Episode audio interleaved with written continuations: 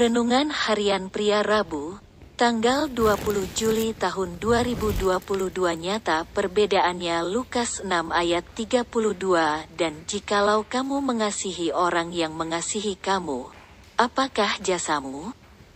Karena orang-orang berdosa pun mengasihi juga orang-orang yang mengasihi mereka. Yesus menjelaskan perbedaan hidup dan perbuatan antara orang-orang yang percaya dengan orang-orang yang belum percaya. Salah satu perbedaannya adalah dalam hal mengasihi orang lain. Jika orang-orang percaya hanya mengasihi orang-orang yang berbuat baik saja, maka itu sama dengan yang dilakukan oleh orang-orang yang belum percaya.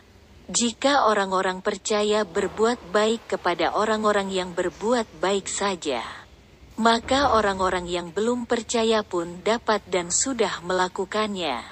Yesus mengatakan harus ada perbedaannya antara orang-orang yang sudah percaya kepadanya dengan orang-orang yang belum percaya.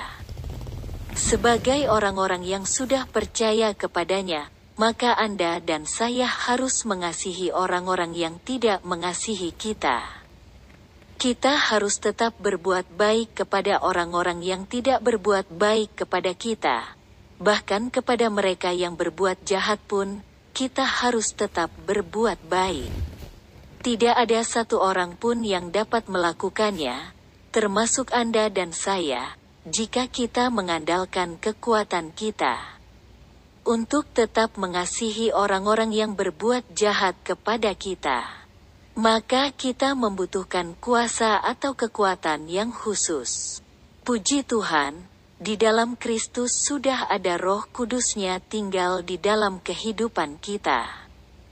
Jadi kita bisa tetap mengasihi dan berbuat baik kepada orang-orang yang berbuat jahat kepada kita, jika kita memakai kekuatannya.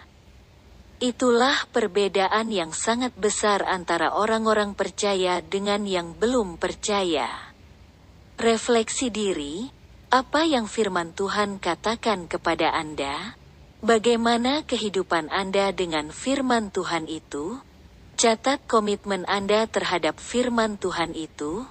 Doakan komitmen Anda itu, pengakuan iman, dengan pertolongan Roh Kudus, saya dapat tetap mengasihi dan berbuat baik kepada orang-orang lain.